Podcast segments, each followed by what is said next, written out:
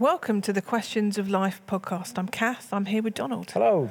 In our session today, we are talking about taking a life. We'll be looking at capital punishment, suicide, abortion, and assisted dying. We hope that you find our discussions helpful. So, Donald, tonight we are talking about taking a life. And this is quite a deep and difficult subject that we're looking at. So, we're going to try and look at it uh, gently we're going to be honest about how we feel. We're going to talk a little bit about what the Bible says. And we're going to explore topics like assisted dying, suicide, abortion, uh, capital punishment. So th- these, are, these are difficult things. Um, but I want to start off by looking at the whole area of assisted dying. There's a lot about it in the news at the moment. Uh, a statistic that uh, I read today 93% of people in the UK approved of or wouldn't rule out doctor assisted suicide if the person is terminally ill. Now, I know you're not a great reader, uh, but one of the books that I've read in the past 10 years had a profound effect upon me. It wasn't a Christian book, it was a, a book by an author called Jojo Moyes. You've probably never heard of her. And it was called Me Before You. And it was about a guy who had everything. He had money, he had looks, he had a girlfriend, and uh, one day was knocked down by a car and was then paralyzed from the neck downwards. And uh, this girl came to care for him. They fell in love. Um, but he hated the life that he had. He hated the person that he'd become, that he wasn't able to do all the things that he could do before. And uh, in the end, he decided that he was going to go off to Dignitas and he ended his life. I wasn't expecting that to be the ending in the book. I thought everything ends happily ever after. Mm. I actually cried, and it disturbed me for about three days that this guy had taken this decision. Now, for some people, this is a real journey that they go on of wanting to be free from the constraints of illness and it's something that I think a lot of people think and talk about when you see somebody that you love that is suffering and maybe has a terminal illness. Now, there's a perception that the church and Christianity uh, are very anti assisted dying. What is your take on this very, very difficult area? It is a really difficult area, and I think I'd want to be nuanced and, and try to understand some of the issues. I think it is true that it's, it's sometimes easier to be clear cut, but I'm not always sure being clear cut is the best place to be. I think there are different scenarios. So there is a clear diagnosis of a terminal illness that is likely to be painful or that where life can be prolonged beyond where naturally we would stay alive. And that area we had with my own dad uh, when some years ago when he had a terminal cancer and he had the choice to have uh, further treatment which would have kept him alive for a month or two more but would have meant that that life was uh, the side effects was quite drastic and he chose not to have that. Mm. He chose to end well. And then in the last few days, he, we, we were privileged to get him to a great hospice where the emphasis was on him being comfortable, mm. not on him surviving a few more days. And that I felt was right, that prolonging a life for the sake of it almost against where nature would keep alive, or God, if you like, would keep someone alive, seems to me to be unhelpful. So that's one whole area where you're you're speeding up, or at least you're not slowing down mm-hmm. something that is going to happen inevitably and could be un- and is going to happen unpleasantly. Mm-hmm. The second area is where there is a it's a long time ahead. It's a degenerative thing. It's, it's not a matter of months. It, it, and I think that's much more complex. And I can understand why people don't want to go through that, but I, I feel that uncomfortable because the big risk is that relatives, uh, beneficiaries from a will, put pressure on someone. This is costing us to keep you alive. Mm. This is difficult, and there becomes a, an, a pressure. Mm. So I feel if there was some kind of way of defining what terminal illness was that was quite clear in the time schedules. I don't know whether that's possible. I would feel more comfortable with that than just saying, well, they're going to die in two years, so we want to bring it forward two years. That, that feels very dangerous. And that, the big fear is always that these things become manipulative. But I don't personally think it is wrong to cooperate with the death process and to show that you're not afraid of dying. I don't, I don't feel that's a, a wrong thing. Then there's another whole area where the whole area of dementia. And that, as you get older, worries you more. Mm-hmm. And you think, do I want to be a long time in a home? A burden to other people? Difficult to live with, not who you really are. Um, and I don't know the answer to that because I think if somebody else is making that decision, there's all the problems we talked about about it being a benefit. You know, it's open to so much abuse and corruption. But I can also empathise with somebody saying, you know, this isn't me. Mm. So I find that very mm. difficult. I can't be clear cut on that. And then there's a third area, which is assisted suicide, where people just don't want to live. Mm-hmm. And I, I fundamentally think that that's not what God wants. He wants to give hope. He wants to restore. He wants to repair situations. So even when people feel at their most hopeless, that life can't be worth living, I believe that God can redeem that and rescue that, and that that's not what he wants. He, so I'm not in favor of just my life isn't worth living. I need to take it. Um, I'm definitely not in favor of this person's a, a, nuisance. We need to get rid of them. Mm. Uh, but I am in favor of helping someone be free from pain in their last few days. And my head says uh, the dementia thing, we don't want to go down that road. If we open that door, where do we go? But I simply know that if it were me, I'd want to go and be with Jesus. If I could see myself going down that road, I'd want to go being with Jesus. I don't know how to answer that. That's probably entirely the wrong heretical answer to the question, but I'm just being honest. I just don't know how I deal with that. It's interesting because I think for me, I've thought about this quite a bit recently. Uh, and just thinking about, okay, I'm not married, I don't have kids. So getting older, who's going to look after me? You know, which poor person's going to have to have that privilege? Uh, and um, I don't want to get dementia. I don't want to get old. You hear of people saying, oh, I want to live till X number of years. I don't. I don't want to get really old and be a burden to somebody else and get dementia and all of these things. I would rather go and be with Jesus. I completely get what you're saying. And this whole thing is a, is a, is a double edged thing in many ways. It's what is right for the person, and that's always the most important thing, but it also gets mixed up in what is right for the family and the carers. And I think there are two dangers in that. I think the first danger is that they want to prolong the person's life for as long as possible, and that puts pressure mm. on the person who is ill. And I've seen that many, many times. And I know, you know, we both have where mm. there is pressure put on by a spouse or by family members. Now's not your time. You're not going to die.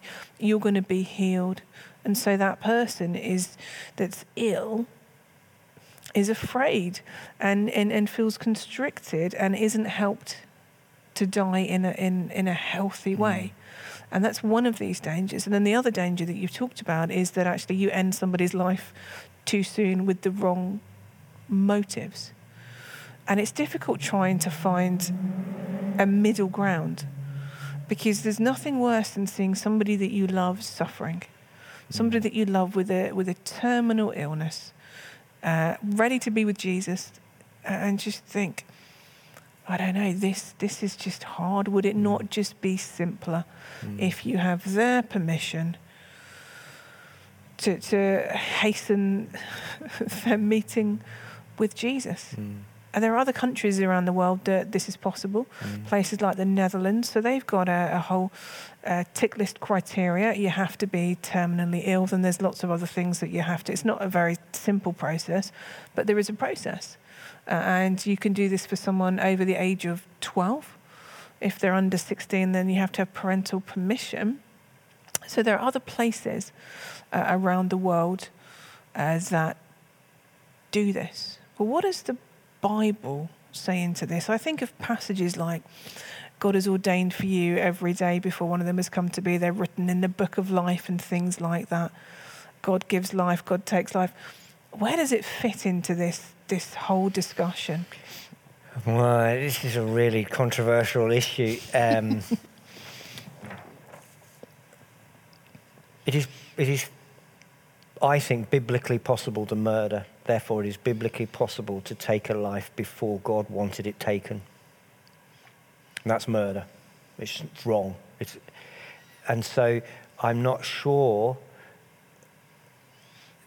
that the length of our days are always exactly what God intended, because Mhm. otherwise murder wouldn't be murder. Yep, It would be execution on God's behalf. yep, Therefore, I also think that it is possible in, in recent years that people are living longer than mm-hmm. God intended. Mm-hmm. That we resuscitate, keep alive in vegetative states, or whatever it is, mm-hmm. people that God had said it's ready to. So I think God has en- enabled mankind to have some element of control or influence over life and death. Now, it depends on a lot on your theology, and I know that others, Christian perspective, would take a, a very different view. But um, I had someone in my family murdered. Uh, my my extended my cousin was murdered. Um, I can't see that as what God intended. yep, Incredibly destructive. Uh, we've had close friends killed in, Mm. in traffic accidents. That's not, I don't think, what God intended. Um, so I think we want to try and live the life that God wants us to lead. Um, and I don't know if I'm answering your question. I just, I'm, I'm, I'm uncomfortable with a sort of fatalistic view that you're going to die at the time you're going to die. I think there are people who are dying who shouldn't be dying, and it's wrong. Mm-hmm. And therefore, I think there are also perhaps the possibility of people living who it's beyond the life that God wanted for them. So when it comes to things like do not resuscitate, that's a perfectly legitimate thing for somebody to choose for themselves. absolutely it was what my father did, and I have other family members who have that. Yeah. Absolutely. That's their choice. Absolutely. They don't want it prolonged any longer than Yeah. necessary. Yeah, they're ready to meet Jesus. Uh, they don't want crushed ribs. They don't want Mm. t- the risk of being in a vegetative state. They're ready to go. It goes back again to what the family think and feel, doesn't it? In, in some ways, because a lot of it is the family wanting to hold on to that person for as long as possible. And you understand that on the one hand, but it's getting to the point of saying, what is best for this person? Absolutely. What are they saying? What What, do do they they want? Uh, and you could also argue, in some ways, that when somebody is being treated in the last days of their lives, the amount of various drugs that they are given to make them comfortable actually speed up the process of them Yeah, dying. yeah. That's part of it. I mean, it's, it's a long time ago now, it's uh, mm-hmm. 30 odd years ago, but there was a definite difference from when we moved my dad from a hospital to a hospice. The hospital was geared to keeping him alive, understandably, Mm. and not really being concerned about the quality of life as long as he was alive. And we're mm-hmm. talking a long time ago, maybe things are different. The moment he goes to a hospital, a hospice, it was how do we make you comfortable? How do we make Yeah. you comfortable? And that was my, my dad's desire, and that, that was right. I, I think that I, what I've seen a lot in, in, in walking alongside that period in people's lives when a loved one is dying, because quite often that's when I get involved, is that the person, often at the center, the person that's dying, is conflicted. They have two thoughts. One thought is they want to be with Jesus, they're fed up with the suffering, they want it to be over. Mm. The second is that it's a lack of love on their behalf and they're letting people down if they die. And actually, what I've noticed happen a number of times is when family gather around, and sometimes we'll talk about it and, and they'll say, I give you permission to go. Thank you for your thank you for being mum. Thank you for all you've given us. You've done your job. You can go now. Folks die within hours Yeah. and you can sense they just go, thank you for letting me go in peace. And I think that's very important for us as loved ones to be able to do and not to, to hold on. Because at, at the end of the day, death uh, affects the people left behind. And we can give people freedom to die in peace and to say, thanks for everything you've done. You owe us nothing. Yeah. You can go. Yeah. Yeah. I've known of people that haven't maybe had that permission from their family, and when their family have had to pop out, that's when they've gone Yes. because you're not here. It's just like Yeah. I, I, I can go. Mm. So we, we have choices, don't we, as to how we help people to die. Yeah. And I mean that in not how we help them But to that, die, that but in itself indicates that there is almost some choice in ourselves within hours, certainly, Yeah. that people can say, I'm going to go at this moment. And uh, I, I, I've known people who have waited for a loved one to get there. Mm, And exactly what you said, I've known people who've waited for the loved one to go out the room yeah. because they want to die they alone. Yeah. Yeah. It's complex. It's It painful complex. and difficult, isn't it? Mm. And at the moment in this country, it's not possible to help people die Mm. earlier than is thought. And I'm not an helpful. expert, and I, I know there'll be Christians who studied it far more than me that would take a different view, and they may, may well be right. I want to say right at I don't know enough about it, but I don't think the conversation should be off limits. I think we Mm. should try to find out more and, and look at what goes on in Holland. Is that good? Is that bad? What Yeah. can be learned? I don't think it's a put your finger in your ear saying, we don't want to hear about this. Yeah. Yeah, it's not as black and white as some people may say. And we need to always be dialoguing about these things. Mm. I think we always want a faith that is open to question and Mm. to conversations. I think that's healthy. And, and the really tricky thing in all of life is balancing I'm ready to meet Jesus. hmm and I need to live my life that Jesus has called me to. So Yeah. it's like in Philippians, Paul says, "For me to for me to live is Christ. Everything I live for is Christ, and to die is gain." Yeah. There are two d- sort of wrong aim, extremes you can go to. One is to say, "I'm so terrified of death, Mhm. I've got to do anything I can to stay alive," and that seems to me not what God wants for us. He wants us to be at peace about Mhm. dying. The, the other extreme is to say, you know, I don't, I'm fed up with this life. I just want to go and be with Jesus. Mm. And somewhere we've got to find the balance of saying, God has given me breath for today Mhm. for a purpose. I'm here for you, God. I'm here to do what you Mm. want. And when that's over, it's okay. Mm. And I'm ready to go. And I had to hold those two things together. Well, let's move that on then to look at suicide, because I know of people, even those that have a, a deep faith, who at times of great darkness and struggle and mental health, and we'll talk about mental health more next week.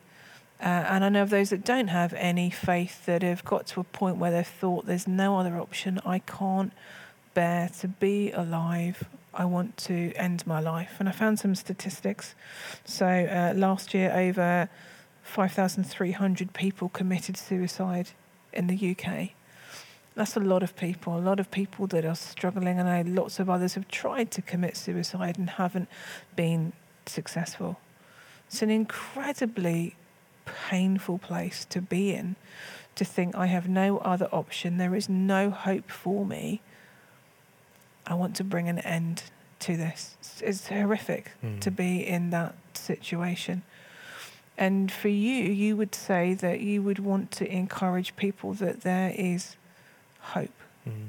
that that doesn't have to be the end of the story, but with Jesus, it's possible to begin bit by bit to put your life back together. Mm.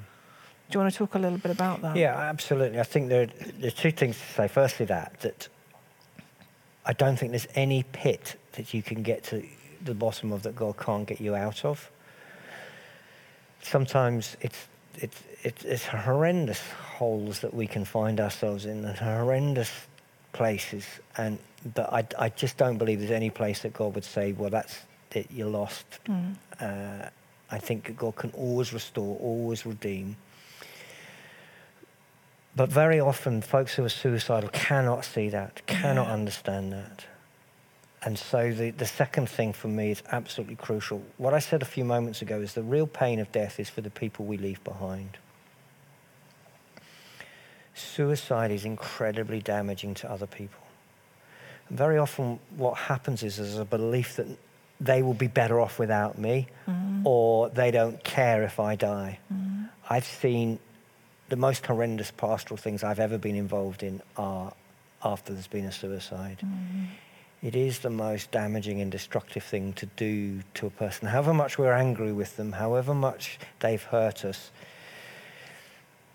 there will be other people who are just decimated Yeah. that we took our life, just decimated that, and will blame themselves. And maybe sometimes that's what we want, but actually, really, do we want to cause that kind of horror? So, there may be people who are feeling suicidal watching this. There may be people for whom that's something that's going to happen. Please, please, please think about other people. And if you do stay alive for no other reason than for other people, you will find that God restores it and, and puts it right in time. But suicide is so traumatic for everybody else. It's really not fair to do to somebody else. It's really not fair to do to somebody else. I know that for some people there's a sense of blame and guilt and thinking I've let that person down. Mm. But I think that's not the truth. I Mm. think very often, uh, for some people, if they're determined to do it, they they're going to do it. They, Mm. they're going to find a way, which is not what we want to encourage. Uh, we want to be praying for folks that are struggling in those situations. Mm. Often, they struggle and we don't know. Mm. That's one of the most dangerous things. Mm. But what would you say to those that are feeling, oh, I've let somebody down? I couldn't have been a good friend. Otherwise, you know, they'd have come and talked to me. What would you say to people struggling in that situation? I think people are responsible for their own choices. It's really hard. Um, none of us can take responsibility of a person's life. Um, when any, anybody dies, part of the grief process is always, what could I have done if only? That's a natural question to ask oneself. Mm. And we have to find a way of saying, I did all that I could, and that this person made that choice. Um, it's not. It's not easy at all.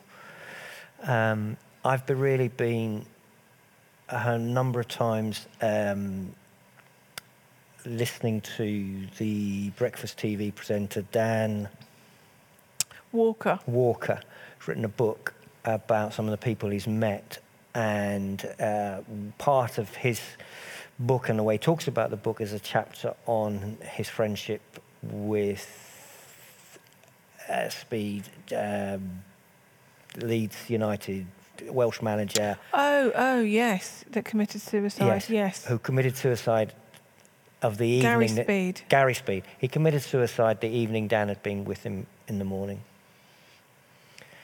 And Dan Walker talks about what that, how that's affected, how that affected him and other people, and, and talks to Gary's family about it. Uh, I've not read the chapter. I just heard Dan speaking about it three or four times, and it's very, very powerful. And I would commend people to go and explore that and find out because Dan Walker's been through that and Mm. articulates that very, very well, that experience Mm. of um, having no idea that there was anything wrong, and then they take their life that night. That's horrific, isn't Mm, it? mm. And then you must replay that back in your mind. Could I have noticed? Could I have said something? Was it Mm. something I said? You just Yeah. would be beside Yeah. yourself. Yeah, and he talks really well about that. If you Google Dan Walker or any podcast in the last six months talking about his book, Mm. uh, he talks about a number of people he met, and that's just one chapter. It's a really, it's really interesting because some of the Mm. other things he talks about. He's a, re- he's a good guy, Dan Walker. Good, good guy. Because he likes football. He likes football. He's a very strong Christian, Mm. and he talks about his faith and how he, that affects how he interviews people and, and what Mm. he's done. So when we're talking about suicide, there used to be, um, I call it an old wives' tale within Christianity, that if you took your own life, you weren't given a proper burial Yeah. and you wouldn't make it Yeah. to heaven. True or false? I think it's slightly more than old wives' tale. I think it's part of other streams of Christianity's Oh, fundamental beliefs. I believe that suicide is not what a person wants.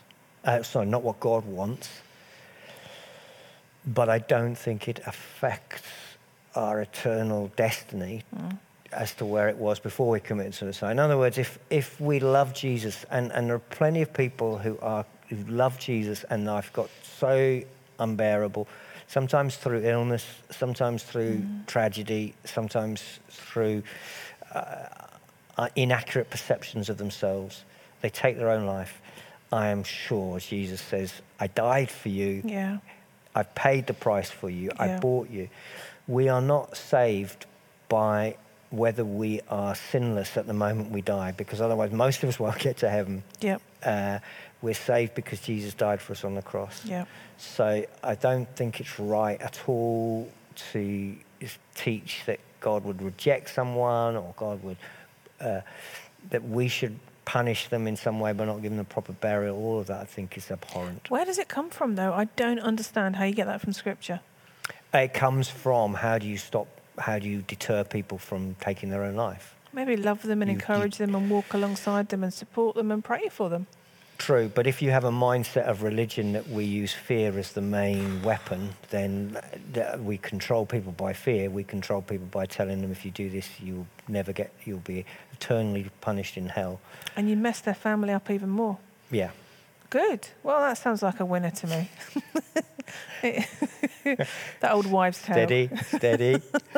But it, it, it frustrates me because I think these are such painful, painful things Yeah. that people go through. Yeah, And we shouldn't be battering them with the fear stick or those that are left behind. yeah. We need to be loving them and supporting them and walking with them and doing all we can Mm, to help. And for me, this is just horrid. mm. So apologies if I've offended any other stream of Christianity, but I just think it's disgraceful.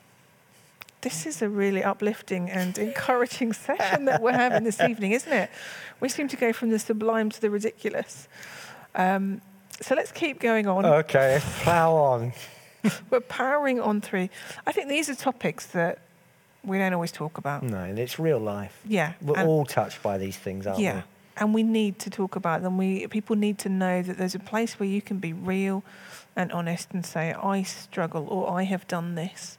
This is where I'm at. And to know there's no condemnation. Mm. but to know that there's love and grace and mercy.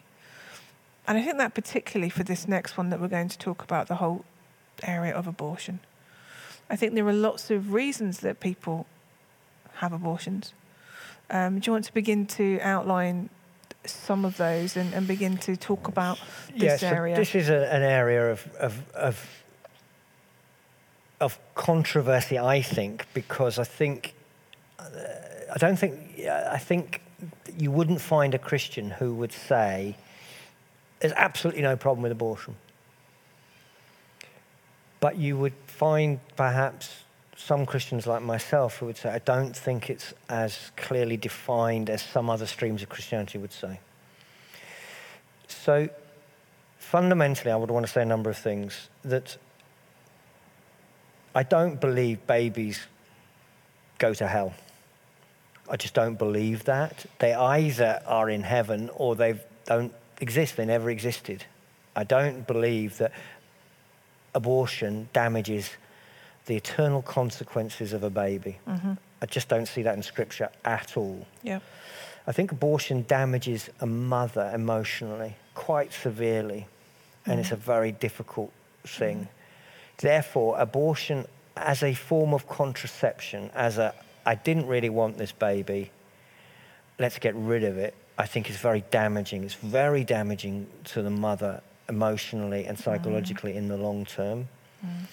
I think it's very damaging to the large number of people who don't have children and who would like to adopt a healthy, mm. well adjusted child that hasn't been removed because it's been abused. Mm. And that's increasingly hard to do. And there are lots of people who want to adopt because they can't have children for whatever reason. Mm. And therefore, to, to deny that from other things is, is not good. So I think abortion as a, I, I just don't want this child. If you don't want this child, I think we understand that. It's very painful, it's very difficult, absolutely. But there is an alternative. That, that child, the number of people who wish to adopt is, is far greater than the number of healthy newborn babies that they can have. Yeah. So please don't just get rid of a baby because we don't want it.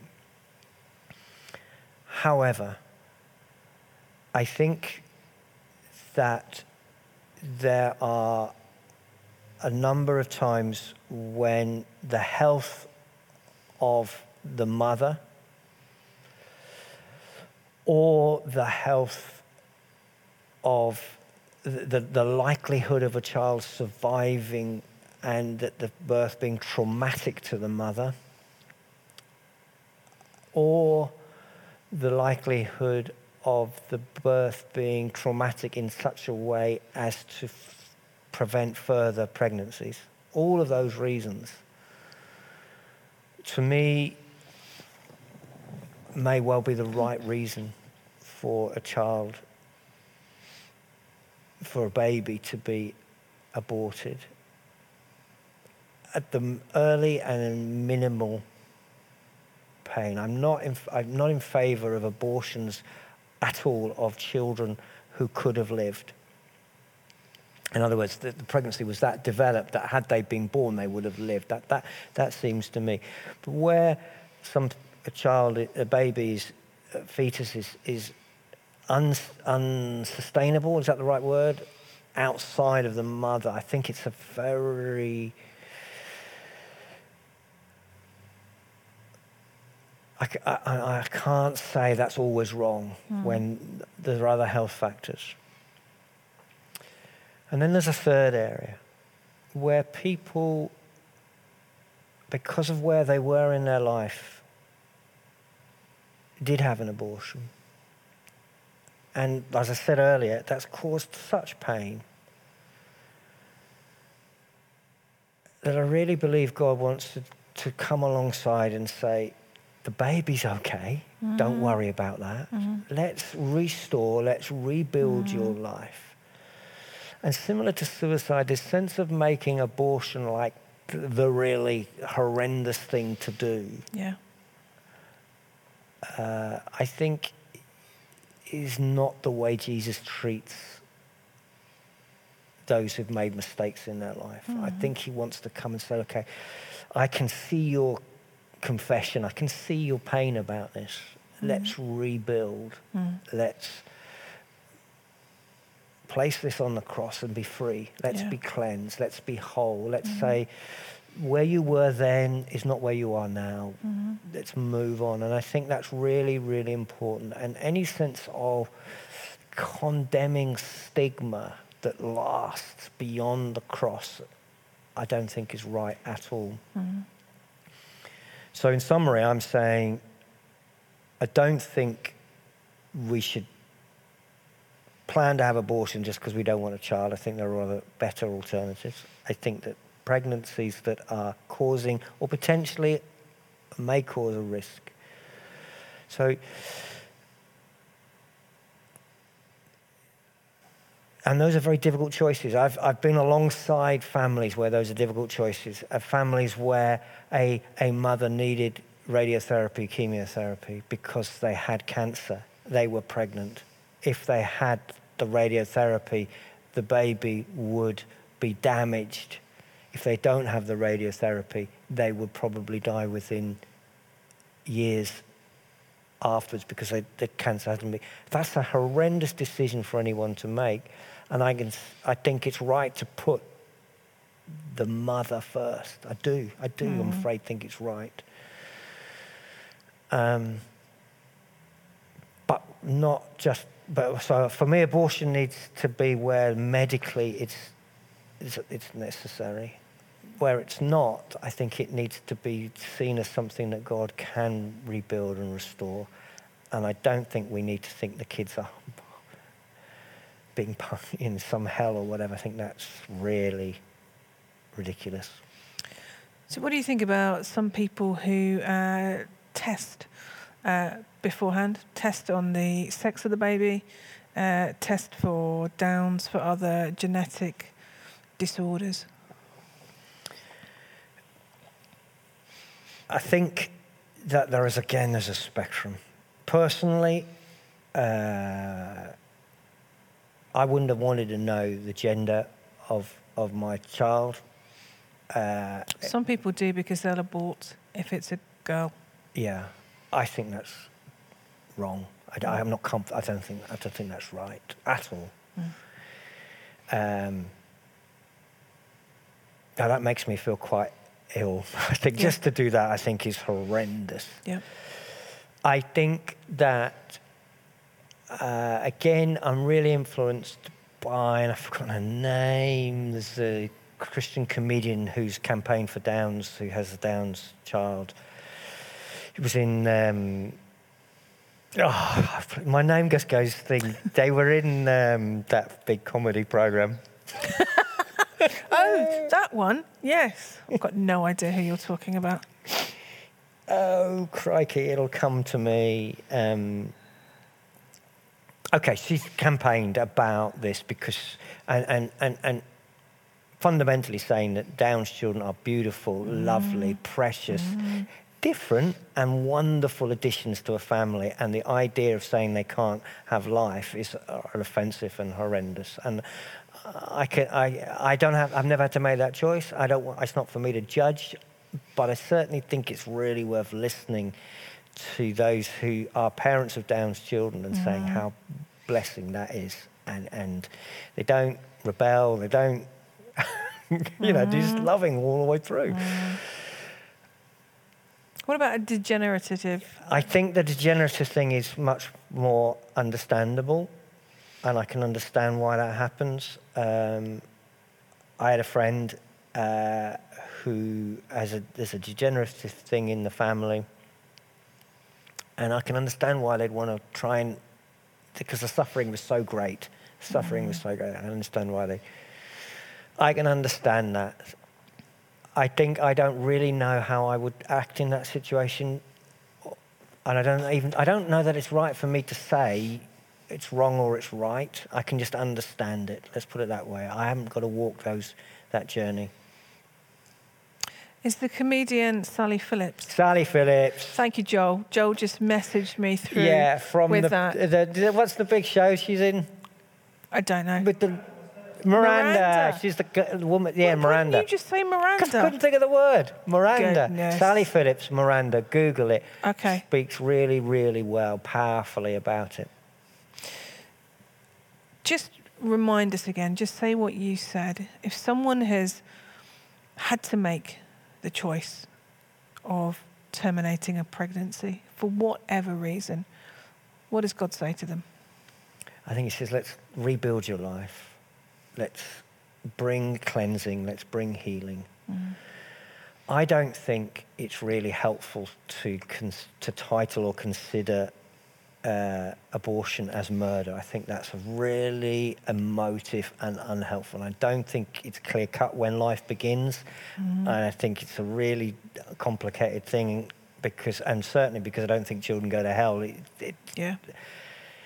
But I would say that murder is worse, and Moses was a murderer, Paul was a murderer, David was a murderer, and they're the three of the greatest heroes used by God in the Bible. That everything God can restore, redeem, rebuild. Let's start where you are, let's have a new life. I don't believe abortion is murder. But if God can forgive murderers, absolutely no problem with starting again after abortion. Brilliant.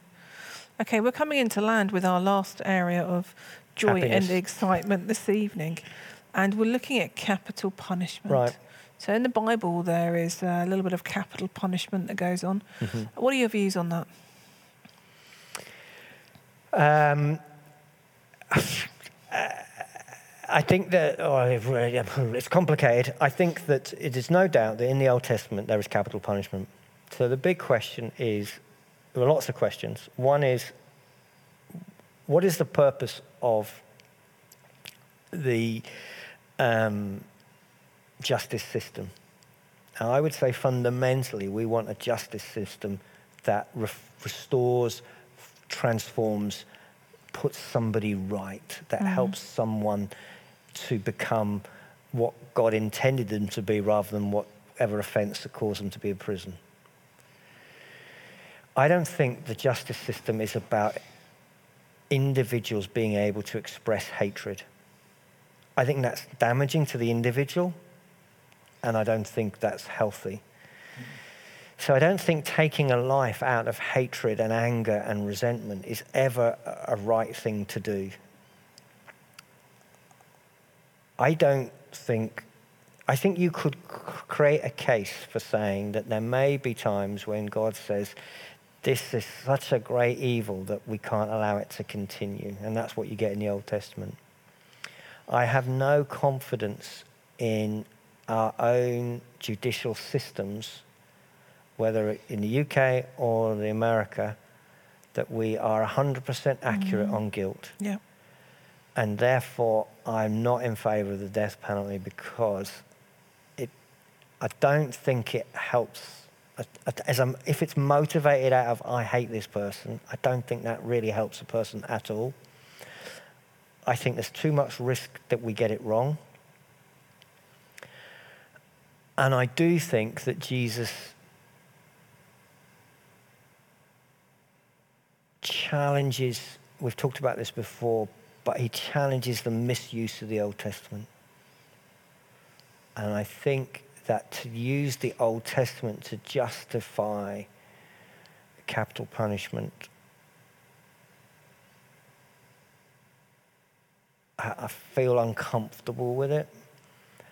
So uh, I'm personally not in favour of capital punishment. I just don't think it achieves what God wants to achieve, which is restoration and, and ref- reformation. I don't think it's foolproof. I think mm. there's too many miscarriages of justice. Mm. I agree. If there was a system that was 100% uh, infallible, it's the right word, isn't it? Then you think, okay, but it isn't. And I also think, as I look at places like America, they keep people on death row for a very long mm. time. And I think that's cruel.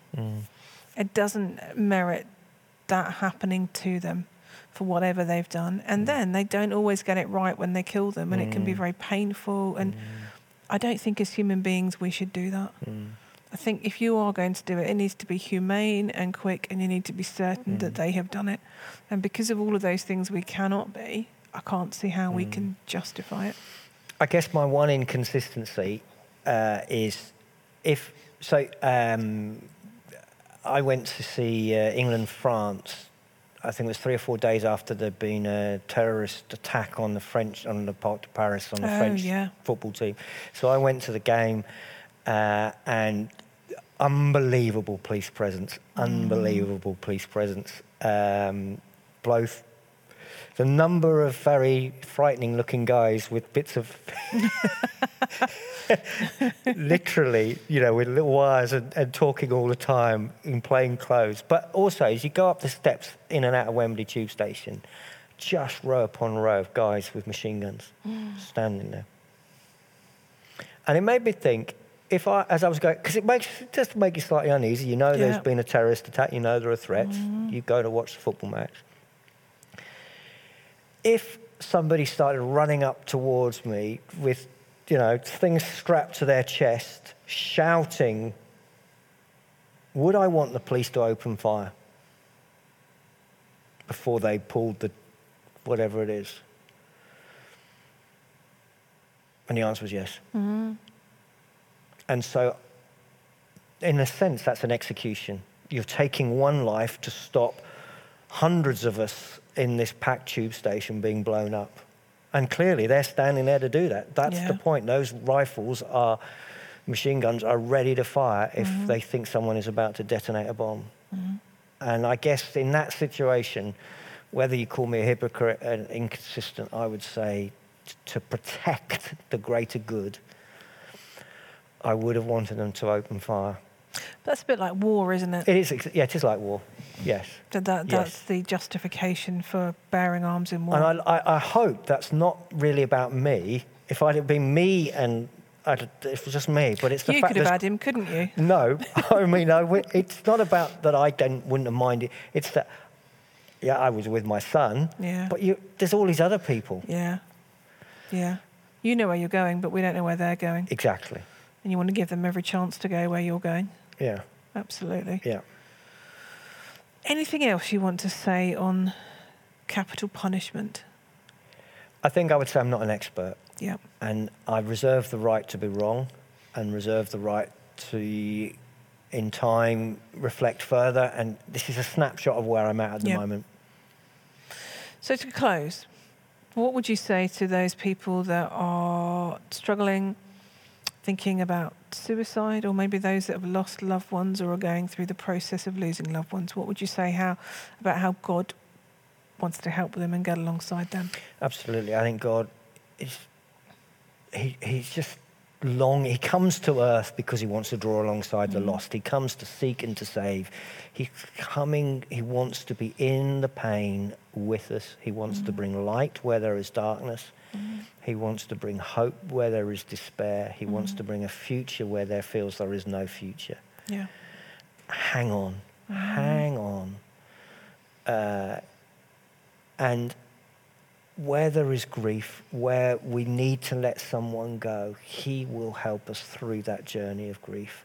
Mm. And that holding on to someone whose time has come is more painful than placing them in Jesus' hands. Yeah. Perfect. Brilliant. Thank you ever so much for tuning in and uh, watching this or listening to it on the podcast. Really helpful, insightful, Donald. Thank you so much.